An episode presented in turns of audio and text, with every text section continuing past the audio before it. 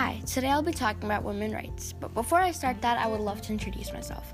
My name is Mahira and I come from India. Um, I'm working in the human rights group in my exhibition. So let's get back to topic. For the women rights, the first thing I'll talk about are the top five countries that don't let women have too many rights. Then I'll talk about the top five historical events that women have done. Then after that, I'll do the top five uh, moments of the women's suffrage. Let's begin with the countries. UAE, also known as United um, United Arab Emirates, also known as Dubai, is the first country on my list. Then comes Qatar. Um, after Qatar comes Saudi Arabia. After Saudi Arabia comes India. After India comes Oman. Um, now we'll talk about the historical events.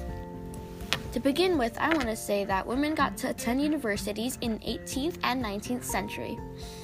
In 1929, the first woman got to vote. 1903, Marie Curie was the first female to get the Nobel Prize. Marie Curie was a Polish scientist.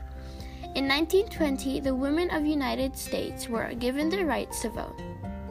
In 1830, in 1873, Emily Davies and and Barbara uh, Bodichon were the founders of the Girton College in Cambridge, which is an all-female college. Um, now let's talk about the women's suffrage.